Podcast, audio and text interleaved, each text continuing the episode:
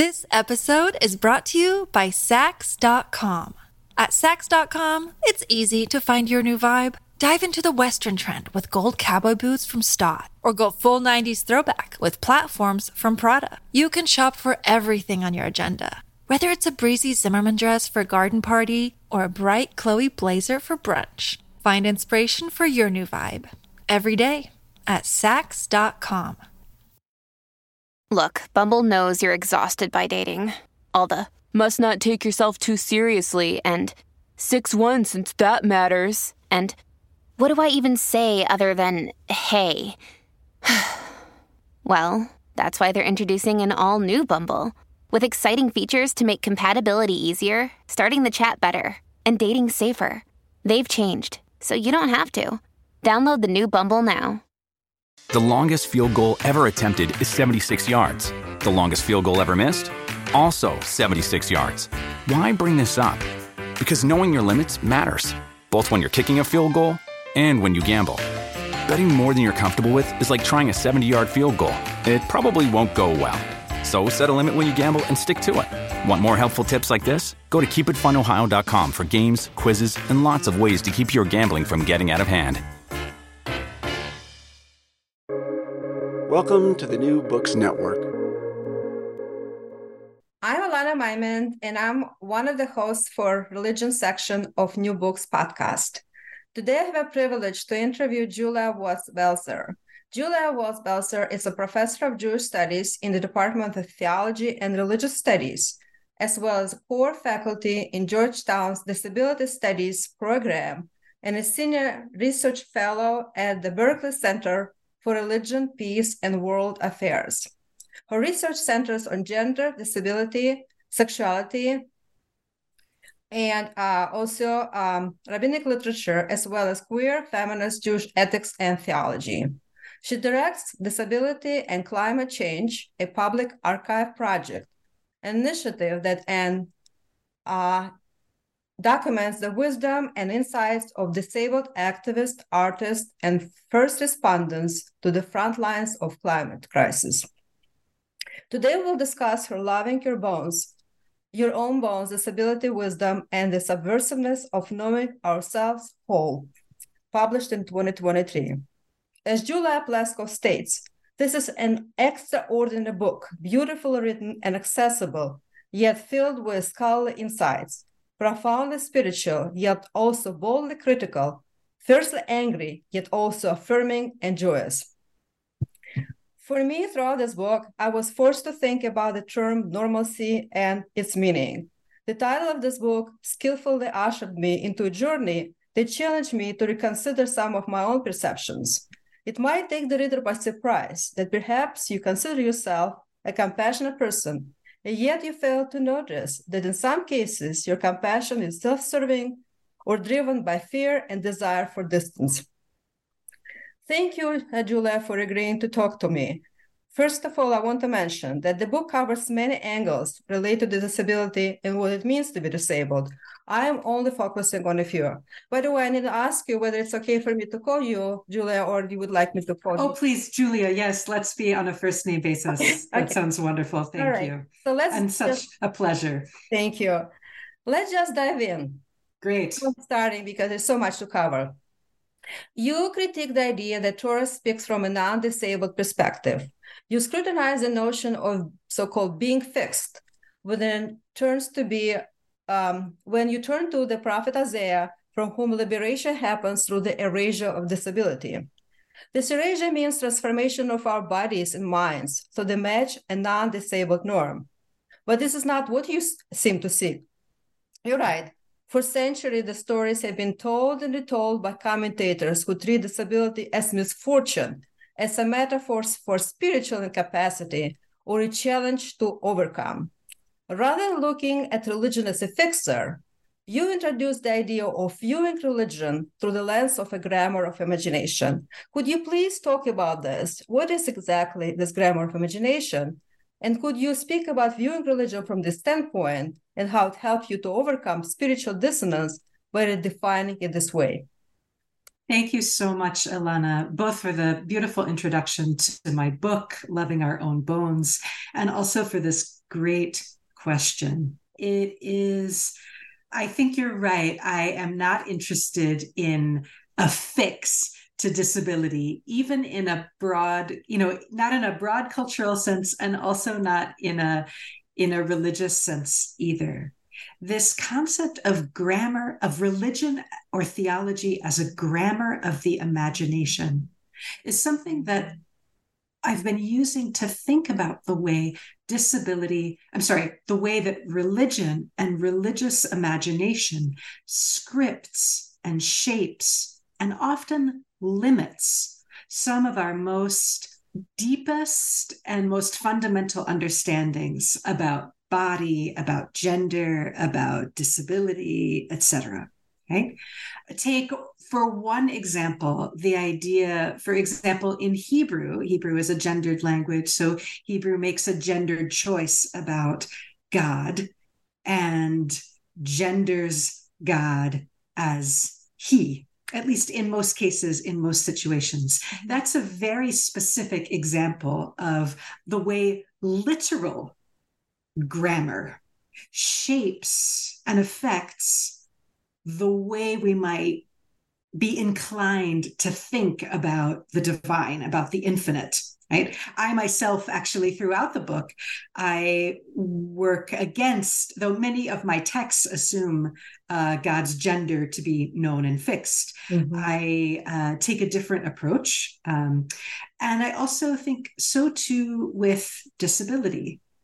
Less less immediately in terms of grammar, but in terms of the way that religion so often gives us our sets of concepts and assumptions. I think we're likely to talk about some of those together today. For example, the assumption that God is omnipotent, that God is all powerful and can do anything and everything. Right?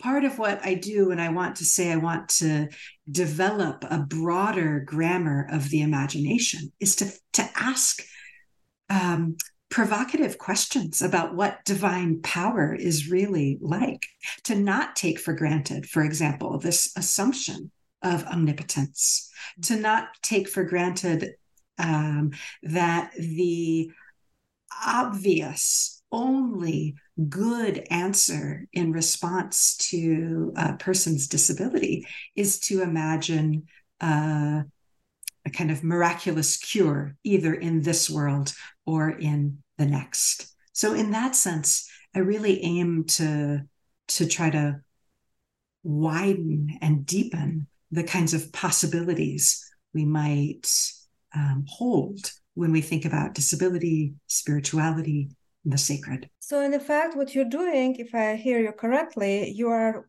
moving away from this literal interpretation to more creative, flexible. Uh, and as I was reading your book, I have been thinking about the whole idea of, of, of omnipotent, of God being omnipotent. So, but you actually introduced the idea, as far as I understand the way I was reading, that God is not really always able, but actually is disabled too, which means that disability does not reduce his power or his or her or its or it's exactly. Also, I'm struggling with this, uh, right? But basically, we are often assuming that the all-powerful God is always have to be able. But you're saying no, that's not the case. God needs help. God needs human help. So, but it does not reduce his or her power, which I thought the question was fascinating. And maybe we can talk a little bit. I kind of jumped to the question that I want to ask later, but I want to maybe go to this uh, right away and ask you about your understanding of God's omnipotence and how it actually relates to the disabled, because I already kind of led it, my thoughts in the direction of questioning the whole idea why do we need to see God as always able? Yes, beautiful, beautiful. Thank you. Exactly. One of the things that's really important to me in this book is envisioning God as one who knows disability experience mm-hmm. from the inside. That God shares something, experiences something of disability, not that not simply as a kind of empathetic but distant presence, mm-hmm. but that God too knows something about disability in God's own experience. Um, I myself am a wheelchair user. And so one of the stories I tell late in the book is the actually, I tell it twice in the book, once at the very beginning and once at the end. It's sort of a bookend for me.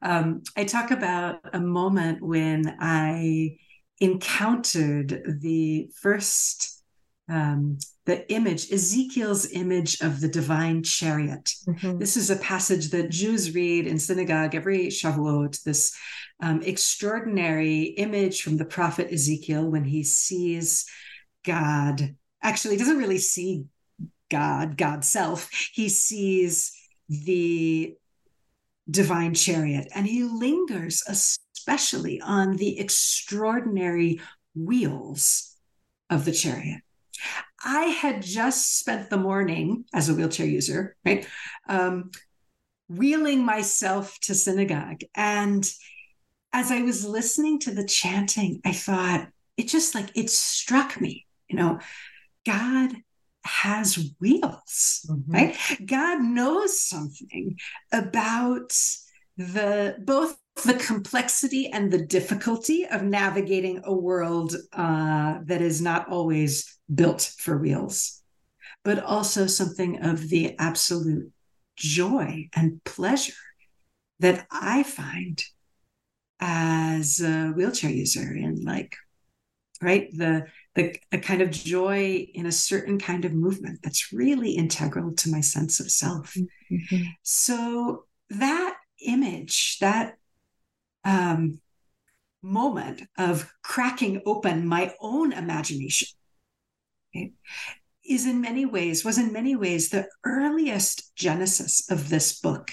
It's the that moment in synagogue is one of the things that really led me to want to think differently and to think creatively about disability biblical tradition, rabbinic, and later Jewish tradition, um, to think also with um, Christian imagery and the role of disability in contemporary culture, to really rethink. I think the question of omnipotence, of God's power, mm-hmm. is a central part of that rethinking. Mm-hmm. I myself am not so enamored of the idea of like God is the great puppet master, you know, the one who's sort of always in charge of everything and in control of everything and having ultimate power to do anything and everything. I mean, I think that this this image of God just leaves me really cold. Also, when I think about the extraordinary suffering and violence in the world, I think, you know, if God really is all powerful, then like, well, there's a lot of action items right on the on the list. You know, not to be flippant, but I think I think for for many for many Jews in the wake of the Shoah, in the wake of the Holocaust, this question of how to reconcile God's goodness with God's power was a really, really crucial theological question that, of course, folks have answered in different ways. Mm-hmm. Um, but my interest here from a disability perspective is thinking about God both as having a, a combination of great power and great need. Mm-hmm. There's a moment in the book where I say, you know, I don't think God can can can lift a single stone in this world mm-hmm. without a human hand mm-hmm. to do it.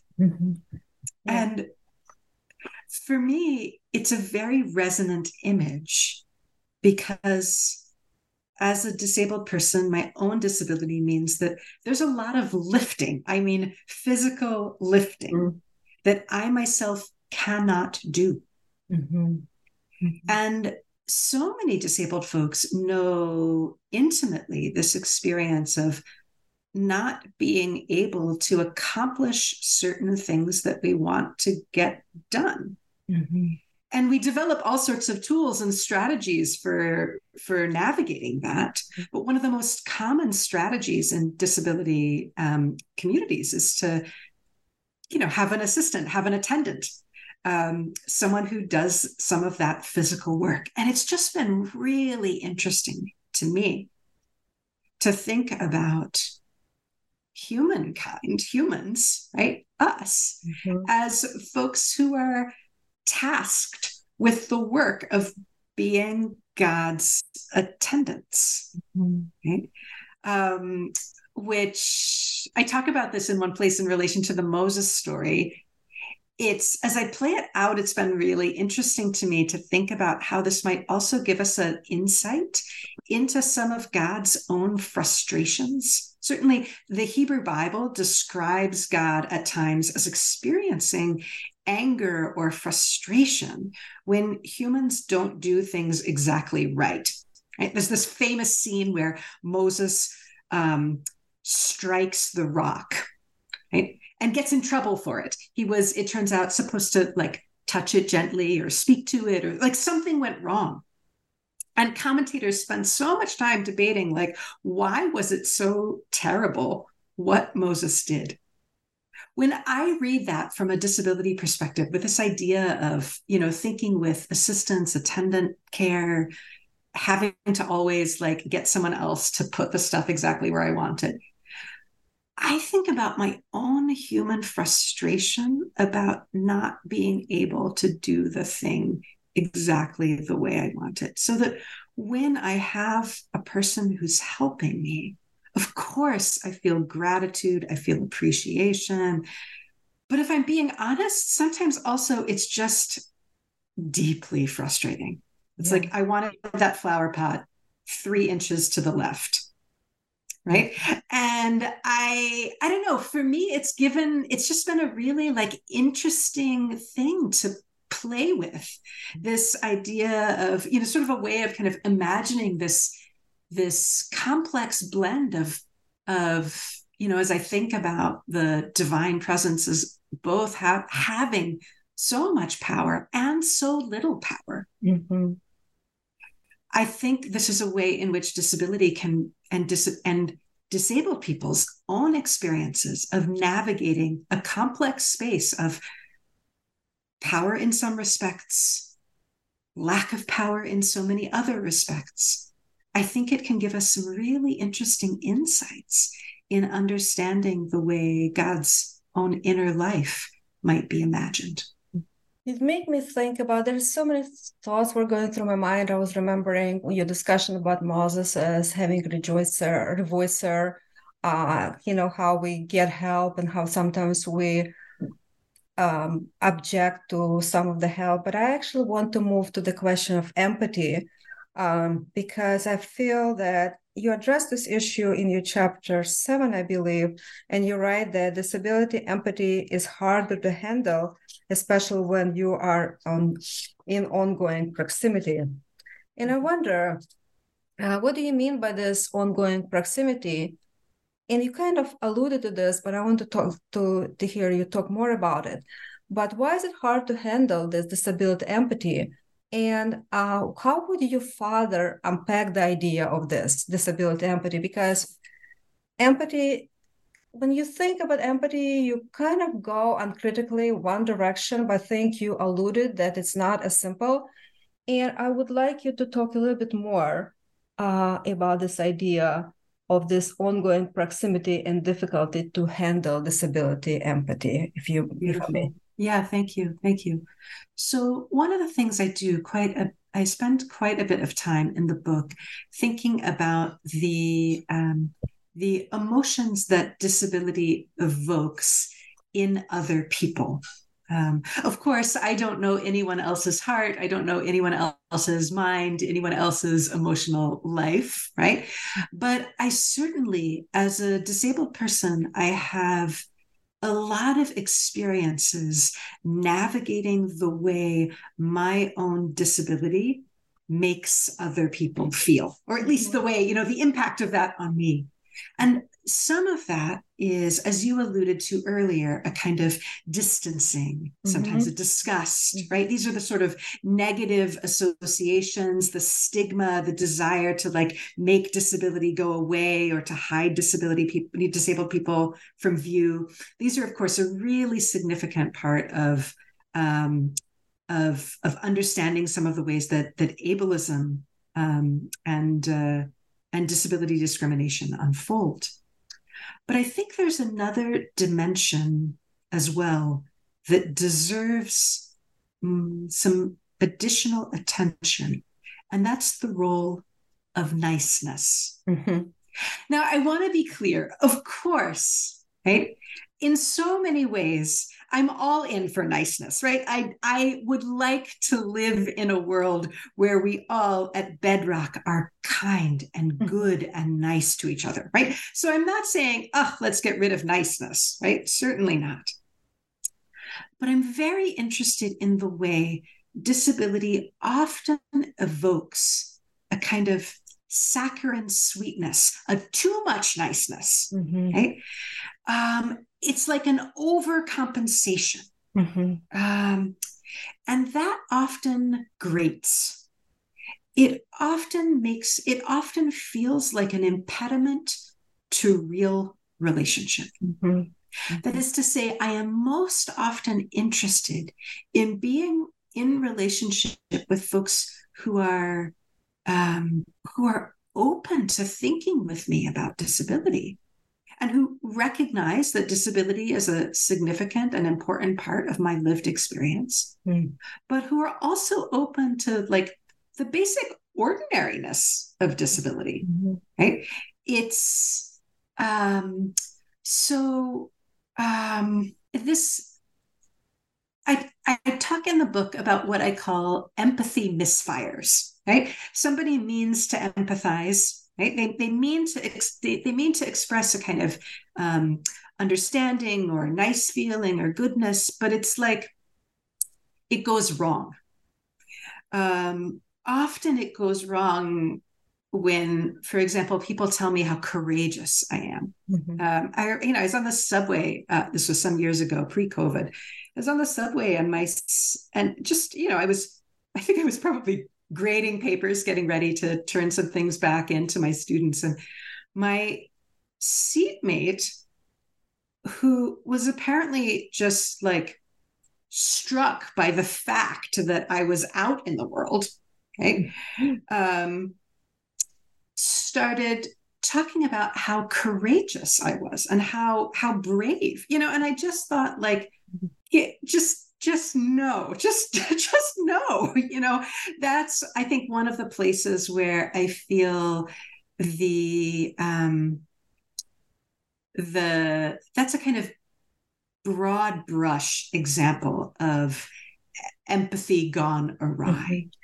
But sometimes it unfolds in more subtle ways. Um, for example, I have found that folks are often folks are often really able to empathize with um, expressions of um, pain or regret or loss related to disability mm-hmm. in part because those or at least my disability i think this might play this plays out differently depending on the nature of disability but here let me let me situate myself again as a wheelchair user so as somebody who has a kind of very sort of stereotypically visible disability that often gets scripted in the public imagination as a tragedy. Mm-hmm. Right? The um, question, you know, it feels like people are always dying to ask me the question, what happened to you? Mm-hmm. Right? Um, uh, so, because that cultural script of disability as tragedy is so well worn, because people are so ready to like almost already anticipating that any disability story is going to be a tragedy, a sad story, a, sta- a story about grief and loss. Right? Any expression of my own um, difficulty immediately gets pulled into that larger cultural narrative. It's like the the the specifics of it get taken from me and scripted into a larger um, a larger story Mm-hmm. And so I have, like many disabled folks, often learned that it is unsafe, that it's risky, right? To acknowledge um, anything negative about disability. Mm-hmm. And I think that's actually one of the things that I'm interested in doing in the book when I think about wanting to, I think about wanting us to be able to tell more complicated disability stories. Your own story, right? Yeah. Yes. To to read and listen to and imagine and hear and receive these stories in ways that can hold a much more complex, multifaceted mm-hmm. bundle of emotional experiences, right? So that I can, for example, have access to, right? I can I can name some of the ways disability is connected to loss in my own life mm-hmm. without that making my entire life story nothing but tragedy. Right. You know, it's interesting because when you said that somebody told you how brave you are, it's almost like, you know, the idea not meant to, but kind of makes me think out of sight, kind of like, how do you even do it? Because normally you should be out of sight. You, it's just interesting to me to think how, and also in the book you mentioned something that when people see say something like i don't see you as disabled and means to be compliment but it's actually in a way kind of insult because it reduces to this kind of universalized idea of what disability is supposed to mean and not really you know you addressed already this kind of universalizing idea that the tragedy is same for everyone and perhaps all of you just brave and it's the whole like bundling in together people to me it's really very much sounds like this kind of distancing in a sense. Yes. Uh, but also wonder you talked about the idea and it's to me it was really fascinating. I never thought about it. But you talk about the idea of disabled people carrying the mission of protecting abled which i thought is fascinating because disabled with all this questioning kind of makes me think about like all the comments people are making and their supposedly empathy or sympathy they're expressing. In a way you're saying disabled are carrying now carrying the burden of protecting the feelings of non non-disabled yeah you know Ilana, that's really interesting. I think this is something that a lot of minoritized folks learn mm-hmm. to do. Mm-hmm. It's a kind of survival skill mm-hmm. that many of us learn for navigating hostile territory, mm-hmm. right? We learn both how to read and assess the feelings of others, mm-hmm. especially folks in a dominant group. Mm-hmm. Of course, we may not know the fullness of those feelings, right? I mean, these kinds of assumptions are always. Um, uh, as I said, I don't have access to anybody else's inner life, mm-hmm. right? But it is a um, a honed skill this ability to catch and notice and anticipate discomfort, disgust, anxiety, fear, pity, um, mm-hmm. charitable impulses, right? And figure out how to like how to manage them, right? How to help other people have a better experience. Um, and that, of course, is exhausting. Mm-hmm. And this is, of course, uh, an exhausting way to move through the world. Um, I do think that it's, um, but I, I don't think this is unique to disability. Right. I think this is the power dynamics of minoritized minoritized folks in navigating majority cultures right often learn these kinds of skills for reading um, both reading the room, but also reading individual interactions and putting people at ease. You know, I think about a, a disabled friend of mine who has a brilliant sense of self, um, of humor that he just uses so exquisitely to like navigate situations that might otherwise be really, really awkward.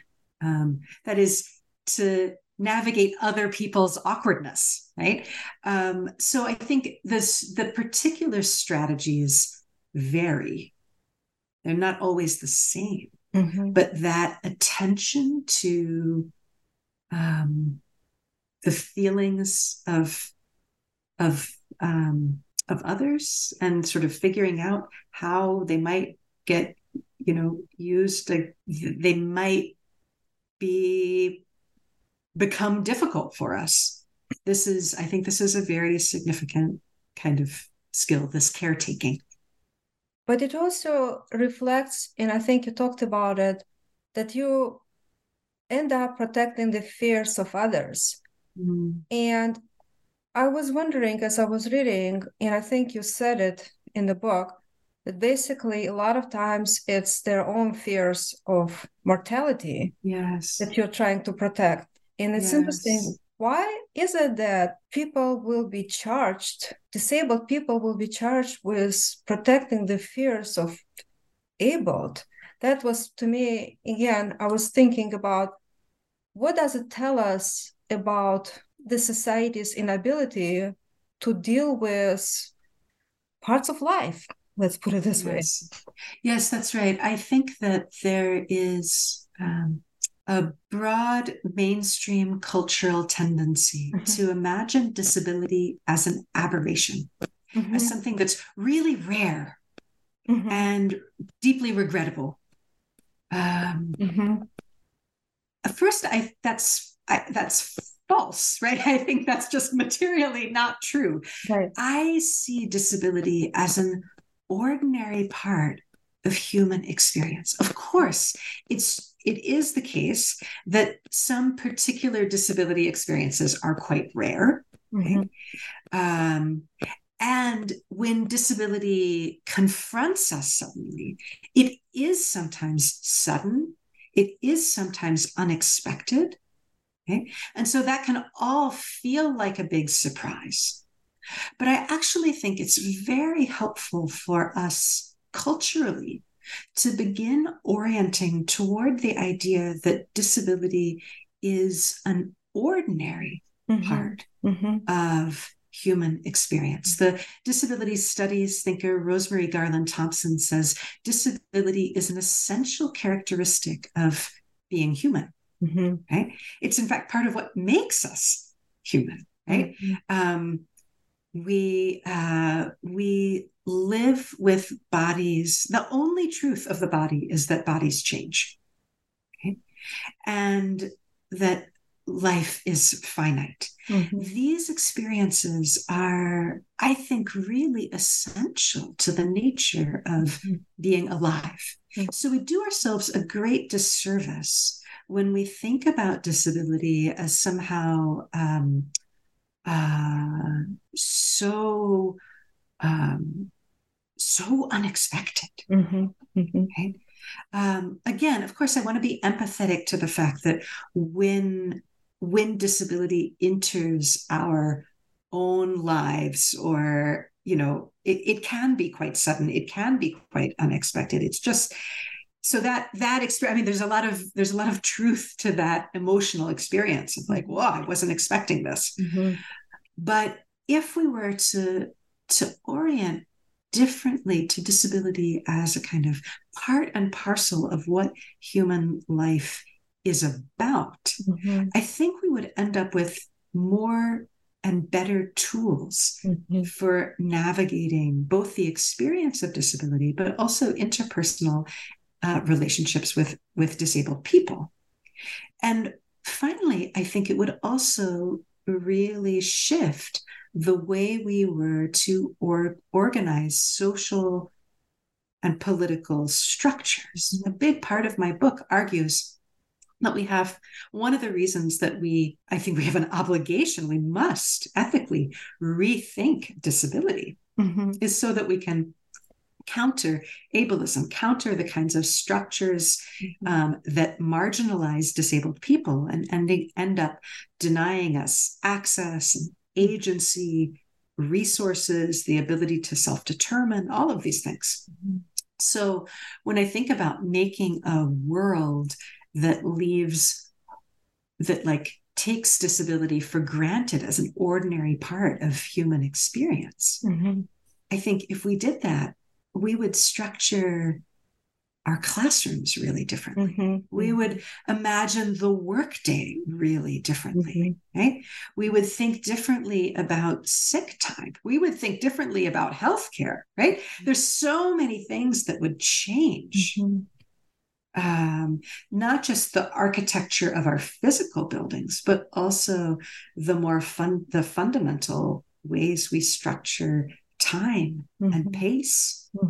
Um, so, all of these things I think are really crucial. Um, when we deny disability or when we want to hold it at bay, mm-hmm. it it makes us as a culture less able to grapple with the fact that um, disability and disabled people are like in our in the midst of everything and here's the thing this is another thing that i think is a really important principle of the book is that, of course, when we think about ableism, we have to first and foremost think about disabled people, right? And the way that ableism particularly targets disabled folks. But if we zoom out a little bit, broadly, ableism, this idea, for example, that our work is our worth, Mm-hmm. This is not good for anybody who has a body, mm-hmm. right? Like, this isn't good news for any of us because we all have bodies mm-hmm. that falter at times. We all get sick. We all need care, right? Of course, some of us need more care, right? Get sick more often, right? Live with chronic pain, live with chronic fatigue, what, whatever. Like this, I, I don't want to reduce it to say like, oh, everyone's disabled. Really, like, like that's not my that's not my aim. But I do think that we want to do. I want us to do both. To both hold some of the particularity of disability experiences, hmm. and also recognize that a lot of the principles and practices that drive ableism are they're they're bad news for for all of us right? they constrict all of our options this episode is brought to you by Saks.com. At Saks.com, it's easy to find your new vibe. Dive into the Western trend with gold cowboy boots from Staud, or go full 90s throwback with platforms from Prada. You can shop for everything on your agenda, whether it's a breezy Zimmermann dress for a garden party or a bright Chloe blazer for brunch. Find inspiration for your new vibe every day at Saks.com.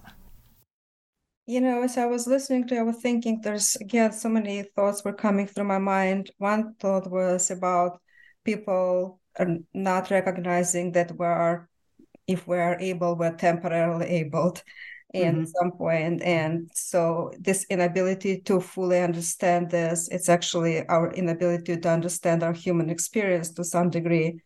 Uh, yes. Uh, and I was also thinking about um, visible and invisible disability when maybe we can talk about it. But uh, I want to ask you this question. You know, I often think about it when people say, What do you do? Like you just mentioned how can we actually reformulate this question? I sometimes I say to people, rather than talk about what you do, what your job is, can you tell me what you like to do? What are your hobbies? What are your interests? And a lot of times people stare with me like blank kind of stare. Like, I don't have a hobby. I don't have interest. Yeah, right. I have work. It's such an indictment, mm-hmm. I think, of this idea that I mentioned, right? That our worth is determined by our work. Right. And this is, of course, so um, it's so difficult on so many different axes. I think mm-hmm. about how so much judgment can be laced here into the question of you know, what do you do? That is, what's your job? Mm-hmm. That is, how are you valued in um, by the society?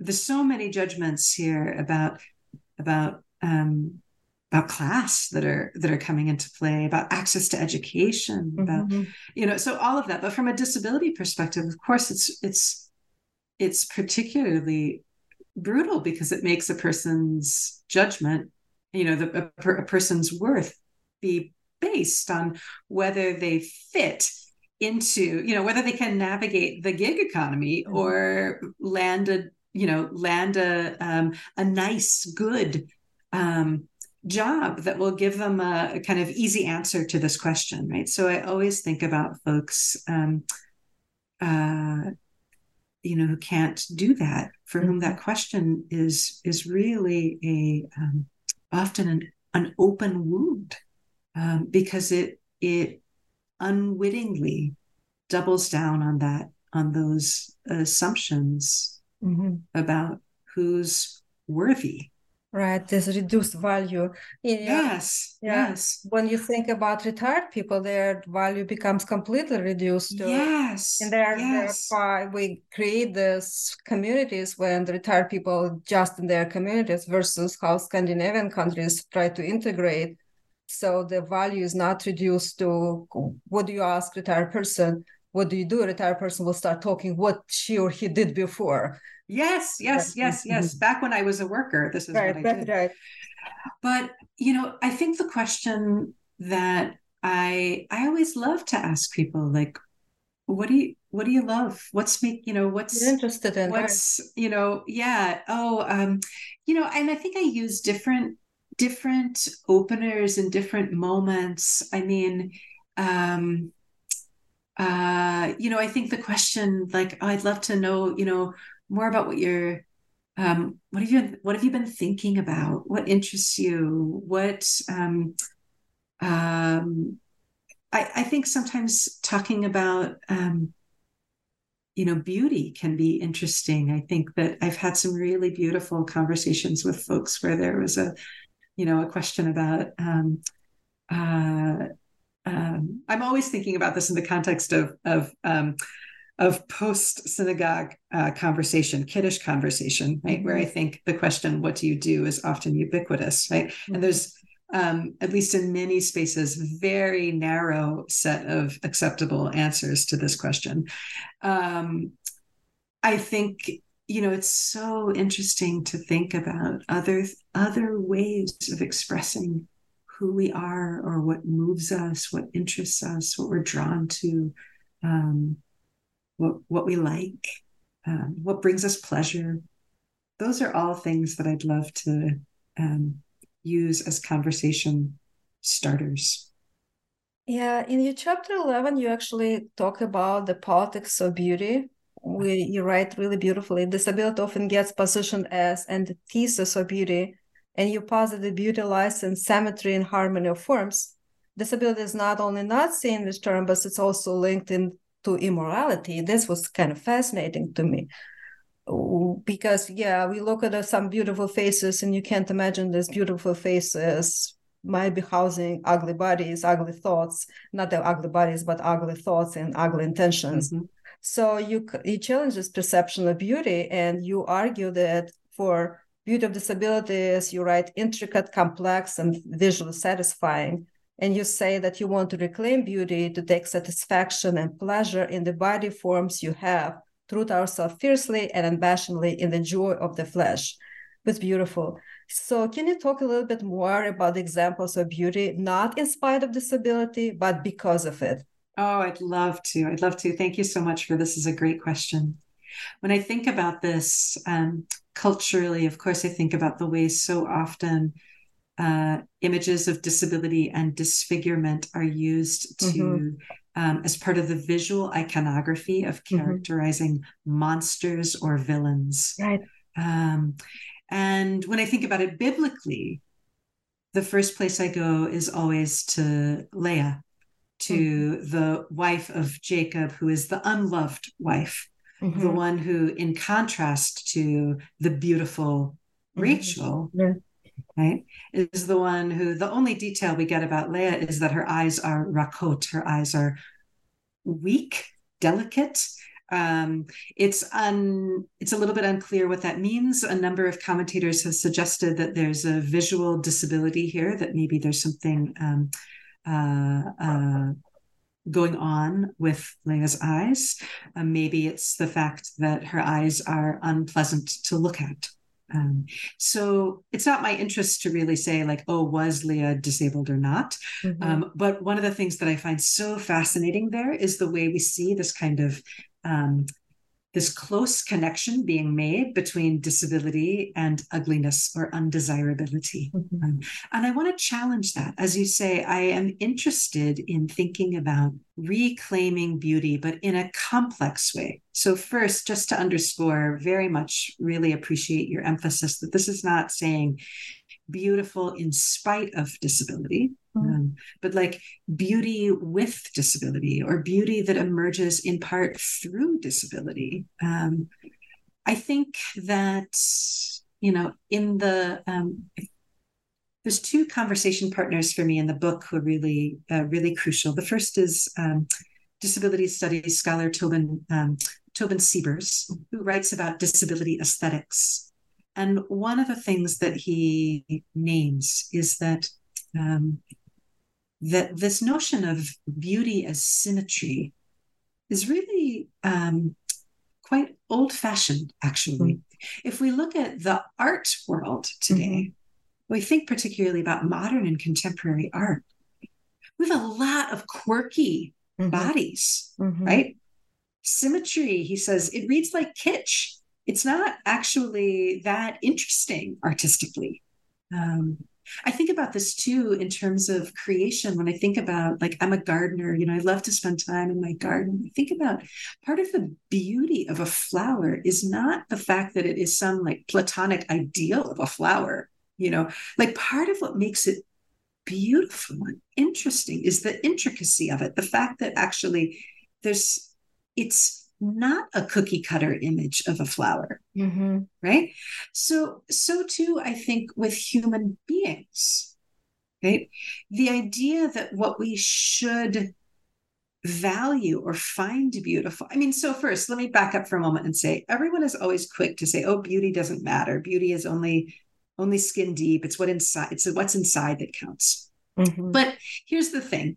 If you have been judged not beautiful whether because of disability or for other reasons, you know that being seen or regarded or treated as not beautiful, especially as ugly, has costs, deep costs.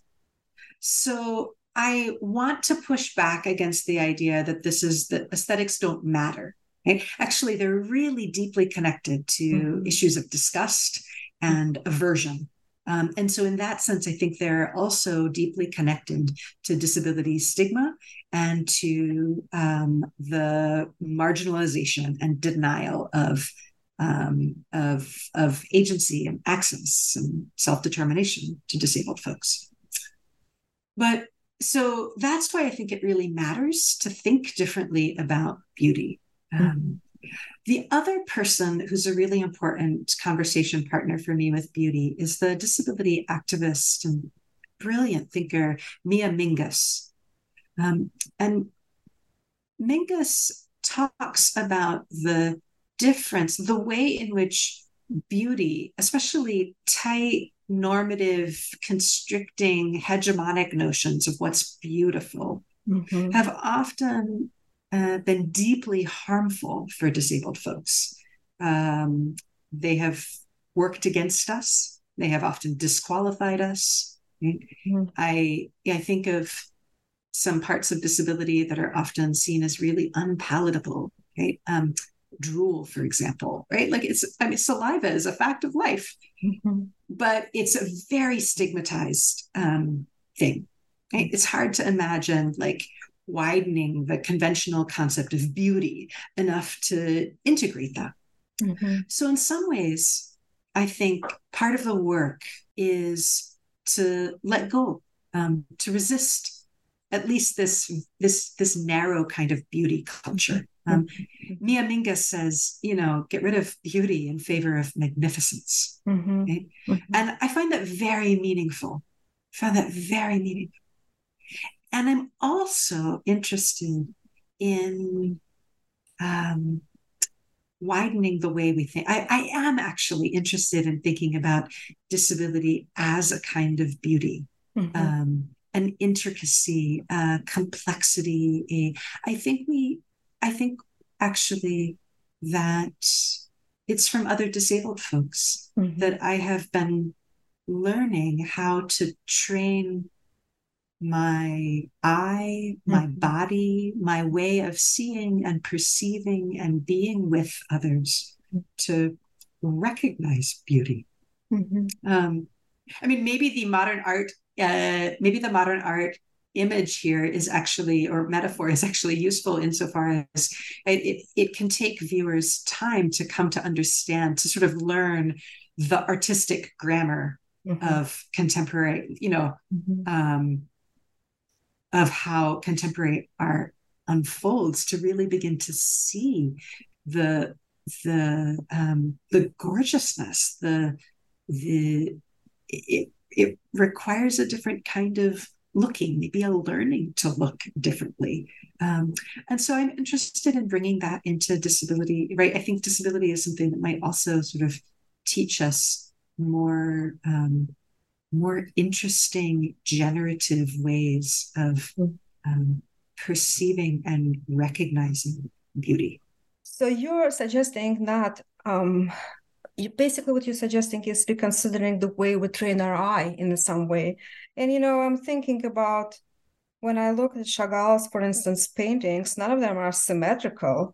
I mean, yeah. so I know you mentioned Picasso in the book, but even and I don't think that Chagall was intentionally trying to point some kind of disability because the idea of disability is already questioned in a sense. So when you mm-hmm. create art, you're not trying to create this perfect symmetrical figures. And so and um, so I think to me what you're saying is reconsidering our understanding of normalcy beauty and also wholeness yes. in a way so actually yes. you know i want to talk a little bit to hear for you to talk a little bit about the whole idea of normalcy how do we create this idea of normalcy who are those normal so-called people Right, right. Who are they? It's such a great question.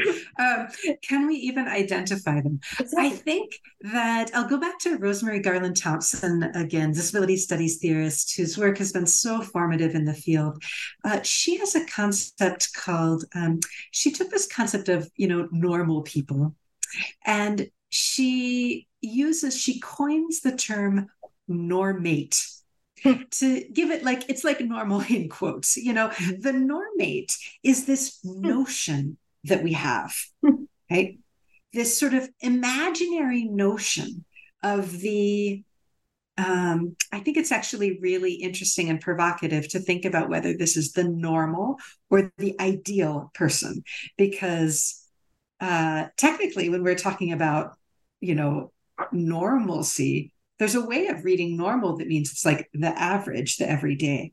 But actually i think in in our in in our conventional discourse we sometimes use normal that way. Oh this is what everybody's experience is like. Mm-hmm. this is a sort of universal i think this is always false right? I'm very skeptical of this move to assume that like the the the quote unquote everyman you know experience uh, which has just been so so critiqued. I mean, even when I say that, I can't say it with a straight face. Every man, you know, the gender critique obviously um, is so present there. Uh, the way in which whiteness is so often seen as normative, mm-hmm. right? But it, it's it's like so so that's all. Um, uh, there's something really uh, um, messed up going on here, right? Mm-hmm. Um, and we don't even but, know who are those whites today. but then the normal, mm-hmm. right? The the normative also shades into this notion of the ideal. Ah, the thing you want to be, yeah. or at least mm-hmm. some people want to be, mm-hmm. right? That that thing that you should aspire toward. Mm-hmm. Right? And so I think it can be actually really helpful to tease out the way in which we often imagine the quote unquote normal as the desired, desirable space. The um, aspiration. At the aspir yes, exactly. The aspirational space. Mm-hmm. And of course, um, one of the things that's so important about Garland-Thomson's concept of the normate is that um, I, I think she is really skeptical about whether anyone ever gets to like actually if if someone ever inhabits that that space they certainly don't inhabit it for long. So it's a plastic surgery space. I mean it's a, it's a you know i mean this is just not actually um a a and th- this has been borne out by my experience of speaking with folks about disability. I think that once we begin thinking about disability, people often, um, people who are non disabled, nonetheless, often start to realize that there's some significant, there's some affinities, there's some kinships, there's some, some, it's a, it's a complicated, um, I mean, bodies are complicated, minds are complicated, right? Uh, we haven't really spoken a lot about um, neurodiversity, mental difference, but mm-hmm. this is mm-hmm. also another yeah. huge realm of um, disability that's really huge significant topic. to think about, really, right? Yeah. In mm-hmm. terms of recognizing the fact that this sort of ideal notion of um, the what do we even mean if we think about the normal mind yeah. i mean what is that even you know so it's it's um and yet, yeah and yet yeah yeah the mm-hmm. world is um, right we can in some ways talk about this as a as a um, as a kind of fantasy but it's a fantasy with teeth yeah. right i mean if you if you live sufficiently outside the space of the normate mm-hmm. then you know it costs so much to not fit that those expectations. You know, what I was recently told was really interesting conversation about talking about uh, neurodiversity, how we respond. And I had a conversation with somebody who's a psychologist actually, and I said to him, I always say what I think. I'm always truthful. I don't know how to lie. And I was kind of jokingly said, maybe I'm autistic. And he takes his pad when he was writing and shows it to me, and it's circled question. Maybe she's autistic. I think this is so significant here in terms of thinking about the way that um, the the recognition of disability is so often foreclosed, right? Because mm-hmm. disability is so often pathologized. Mm-hmm. I was just and kidding, and it's actually exactly it becomes now. Of course, again, I don't want to move into the space where people say, "Oh, we're all we're all disabled," really, right? Yeah. I think that's dangerous as mm-hmm. well. Mm-hmm. I want to recognize here the the kind of um, the messiness, but also the salience of mm-hmm. disability mm-hmm, as a mm-hmm, category, mm-hmm. and not not erase that. Um, but I also think it's so significant to realize that once we start paying attention to these questions, and once we begin to allow to allow ourselves individually, but even more, I think, culturally, the space to ask these kind of questions, to notice these kinds of affinities. Mm-hmm. I, I think then it also opens up more space to imagine ourselves, right? Through the, like, in relation to kind of having some disability affinities. Mm-hmm. Um, when disability is something that that you know everyone is running from except those of us who can't run fast enough or far enough right yeah. then you know it just then it's sort of um that's that's the kind of scenario where it's like disability is the thing you don't want to um you know you want to disown it you want to push it away and i think we we harm ourselves mm-hmm. we we are harmed by a culture that has taught us that that's the that that's the only way to go. Yeah and normalcy is not defined as uh, so i want to actually turn to your chapter 10 when you talk about jacob and the angel and you focus on the issue of the brilliance of disability difference. Uh, it was always fascinating by the whole idea of difference that's one of my kind of areas that i'm always thinking about. So you write about Jacob's limp by terming it not a tale of tragedy, but rather the story of how the patriarch acquired his disability, which is inextricably intertwined with his spiritual unfolding and you then pro- problematize, question the whole idea of wholeness. We didn't really talk much about wholeness, but I want to return to this. And so when you write that Jacob has integrated disability into his identity uh, because he has allowed himself to be changed by the angel's touch. So here I want to talk a little bit to hear your thoughts about your understanding of wholeness that includes this idea of human agency, basically when you're saying allowed to be changed. Yeah, yeah, thank you. Thank you so much. So, this question about wholeness in relation to Jacob's story is um, is comes from um, a verse in Genesis. Well, one of its, I mean, there's so much that's going on in Jacob's story that I find really, really mm-hmm. interesting from a disability perspective. Mm-hmm. The limp, the relationship with the angel, right? This extraordinary connection between these two bodies. Um, but Jacob's limp, which I see as really consti- really significant marker of both personal transformation and spiritual transformation. Mm-hmm. It's it's utterly bound up with the way that Jacob becomes who he is. Um, it's bound up with him getting his name, Israel, the one who is a wrestler with God, right? Um, you know, we could say, yeah, he's a he was a wrestler, and because of that, he's a limper. Right? Mm-hmm. Um, but the question of how Jacob's limp, how lasting, how significant Jacob's limp is or should be seen to be, is a kind of um, uh, is a question that occurs for that, that is raised by many of the um, traditional commentators. There's um, in Genesis 33 18, there's a verse um, where the Torah, the Bible says, um, Jacob arrives safe, shalem, in the city of Shechem.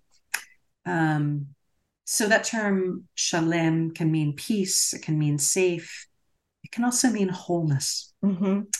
And um, there's a there's a midrash that picks up on this that I find really difficult to from a disability perspective. It says what does it mean when Jacob is described as shalem? It means that he is restored to right relationship with his family. He is um, he's you know whole with his family. He's whole with his his learning, and he's whole in body. That is to say, his wound or his limp is no more. Mm-hmm. And that really frustrates me. It it I think it's um, I think it's a moment where the Midrash and, Rashi, a very significant, um, influential medieval Jewish commentator, kind of picks up this Midrash and canonizes it in his um, very influential Torah commentary. Um, I think it's a moment where we see them want to flinch away from disability, not imagine Jacob as having any, not imagine not allowing there to be any lasting physical consequences of this. Yeah, the idea that the idea of wholeness requires to be fixed. Exactly, exactly. Somehow or another, we've mm-hmm. got to get Jacob all fixed right. up mm-hmm. um, so that he can, you know, stride in safe and sound um, like a uh, like a good patriarch. Mm-hmm. Um, and I think that he's um, my reading, the reading that interests me most, is one where Jacob's wholeness comes not from the fix, right? I imagine J- Jacob limping for the rest of his life, right? Mm-hmm. But by integrating disability experience into his sense of self. Mm-hmm. So, not by erasing disability, but by allowing disability in. Mm-hmm um, that for me is a move toward wholeness mm. that look doesn't have to be about like liking disability or or or holding it up as a, like a badge of honor or anything no it can be a much softer much more delicate intricate intimate experience of saying this is part of my life story mm-hmm. Mm-hmm. i think of the scar um, i think about the way that uh, disability cultures, some of the some folks in disability culture that I know are really um, honoring, reckoning, recognizing scars mm-hmm. as part of like part of a story of survival, part of a story of a life, mm-hmm. right? Um, I think for me, this is a different kind of well it's taking us back in some ways to the the conversation we were having about beauty mm-hmm. and i just think it's really um really thin and really kind of unimaginative quite uncreative to imagine that the only route to beauty is sort of like symmetry mm-hmm. in the same way i think to imagine a wholeness is only coming about through like um sort of mythically perfect, mm-hmm. unblemished body? What even is that? Mm-hmm. You know, I mean, you think about Judaism as Mosaic tradition, about Moses being the most important character, one of the most important characters, and how often we kind of skim and don't want to acknowledge his speech impediment. Right. It's so interesting to me. So we're Mosaic tradition, and yet his speech impairment is something that either we want to overlook or we want to fix too. Yes. So, mm-hmm. Yes. Yes, that's right. That's right. I think that this is, you know, part of what I'm interested in thinking about in loving our own bones is that disability is a huge these experiences of difference, disability, they're they they run through so many biblical stories. Right. Right. I mean, as you say with Moses, like it's it's open up the Bible and disability is everywhere once you start looking for it. Mm-hmm. Right? Um, so too with life, right? I mean, I think it's actually that way in our family stories as well. Mm-hmm. It's that way in our, you know, I mean, that once we begin um, like turning toward disability, then we begin to see its significance in so many different relationships mm-hmm. and in so many different narratives. But I think that we often have a very uh, limited repertoire for thinking about what disability might do in a story, right? right? Um, if it's always only the tragedy to overcome, right. um, or the obstacle, the impediment, you know uh like in moses's case oh the thing he's got to be over he's got to he's got to overcome in order right. to to to give that grand speech in deuteronomy it, mm-hmm. it just really um it it gives us a very constricted uh, palette for understanding what disability might might um, might do in our lives and also in our culture. I wanted to briefly talk, and we probably need to start wrapping up because I don't want to exhaust you. But I want to talk just briefly about the difference between visible and invisible uh, disability. Yeah, um, sure, sure. So in throughout the book, I use a very um, uh, use a broad definition of disability that includes um, sensory disabilities, physical disabilities, um, mental health disabilities, um, neurodivergence, neurodiversity, cognitive disability, intellectual disability, things like depression, anxiety, you know. So, disability is a very broad and quite internally diverse category.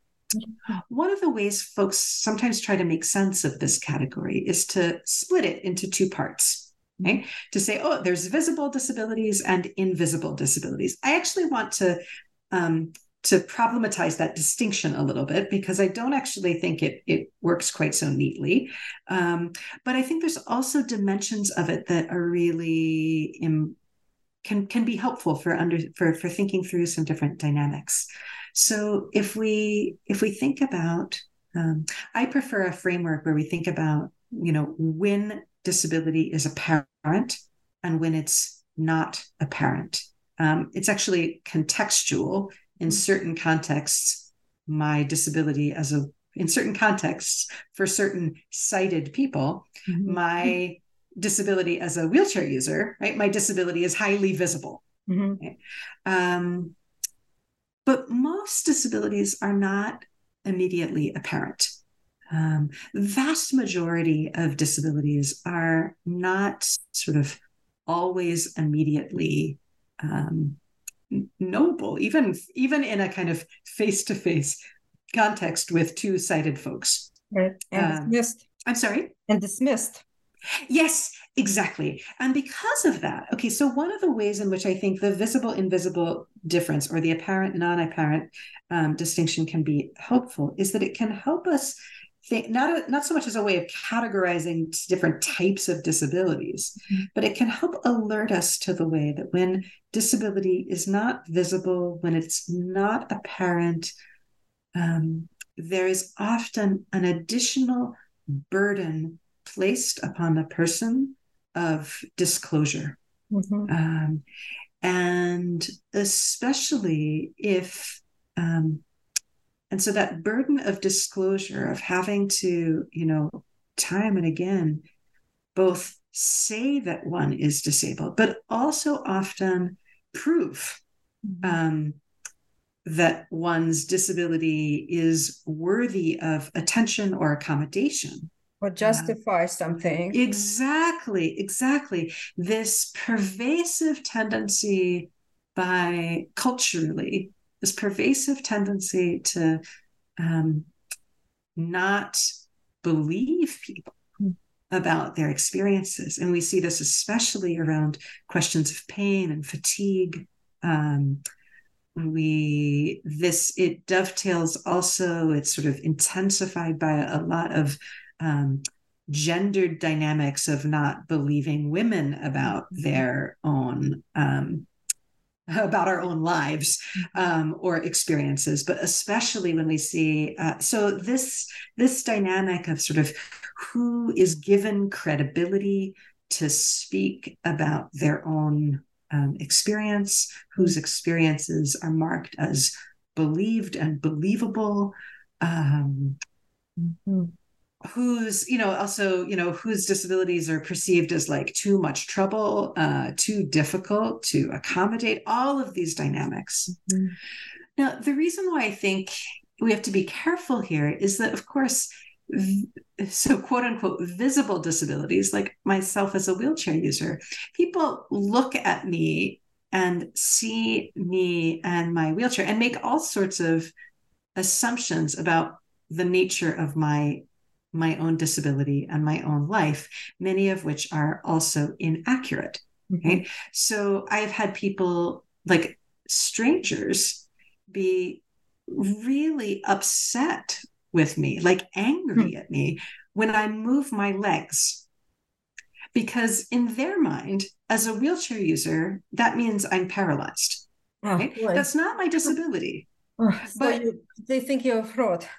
Yeah a fraud Yeah, or yeah. just like it's just wrong you know and it's like well uh, you know who, who are you but but it Wow. happens often enough to that it's Wow. really worthy of comment this assumption that you can quote unquote kind of like read a disability by looking read a body by looking Mhm. right Yeah. plays out in very unfortunate ways f- across a wide variety of disability experience. Um, so I think that um, there can be all sorts of pro- you know different kinds of projections that Yeah, get and we made didn't onto talk about the question. Sorry to interrupt. We didn't quite talk about the question. I don't want to go this direction. but I just want to mention the sinfulness. Oh yeah, This yeah. is, I don't even want to go this direction. Yeah, yeah, no, no, I, I hear you. Yes, yes, it's a whole other dynamic. Like Right, that idea yeah. that there's a You sort of just moral reminded, story. right? Yeah, you just Yes. reminded me. You moved your Yes. foot, and there's something Yes. wrong with you. But Something also- wrong with yeah, you. Yeah, But also, like, you're doing disability wrong. right. Right? I mean, this is ludicrous, of course, when I we say it like this. Yeah. Right? The same thing happens for ambulatory wheelchair users. So people who use a wheelchair um, part of the time, but who can also, on occasion, stand Mhm. or walk a few steps, right? Mhm. Like people get the public, random strangers, like get incensed and outraged about this. Um, I think the disability studies scholar Ellen Samuels has done extraordinary work investigating the phenomenon that she calls the disability con, right? And the idea that fraud, right, is such a deep part of disability experience. So I would just, if folks are interested in in um, thinking along those lines, I would I would recommend her book Fantasies of Identification. Um, but that that idea that you know you only are allowed to do to sort of exercise a, a very narrow range of motion literally in this case um, is it's another dimension of that it's another manifestation of that idea that um, disability is only allowed to only granted credence if it if it's grudging credence yeah. that but only if it um, fits a very, very narrow yeah. little box. Wow. All right. So um, thank you so much. I want to ask you a very last question again because uh, I can keep asking probably till week end of next week. We could have a long conversation yeah, here. Yeah. Yes. So what I want to ask you, my last question is, what are your hopes for this book in terms of its reception, not by, not just by disabled people, but also by tempor- temporarily abled. Thank you so much. Yeah, I really do hope that this is a book that is um, is resonant for and meaningful to um, a lot of different folks, regardless of whether you know. Mm-hmm. Certainly, I think in many ways I wrote this book as a love letter to um, to disability communities. But I think about it as a book that is also written with deep love and invitation to um, to all of us, right? To all of us who have bodies. Um, I think that I hope to open up conversations about more spacious conversations about disability and religion.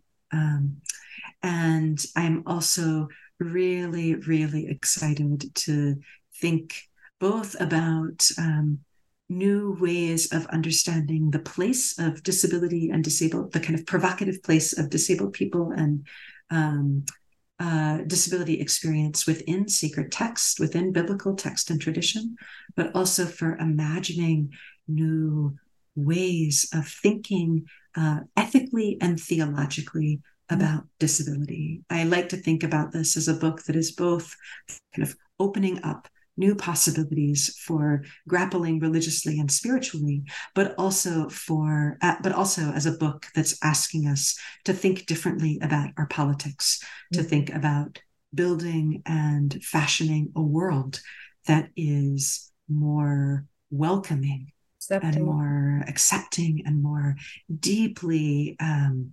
embracing of disability experience what is your students' reception to your work? In your teaching? I have I have wonderful students, and so many of them. I find the students are so hungry so hungry for this kind of work um, that it speaks to them deeply, often as folks who are really being socialized into a fast paced, um, mm-hmm. high performance culture. Mm-hmm. Um, that the kinds of work that I talk about, particularly in the the um, the the chapters on ableism, on, on um, Shabbat and the radical power of rest, that these rethinkings of, um, of disability in both pragmatic, political, and spiritual terms that, yeah, I'm, I'm, I feel very, very fortunate to say that, yeah, it's been, it's been really beautifully received.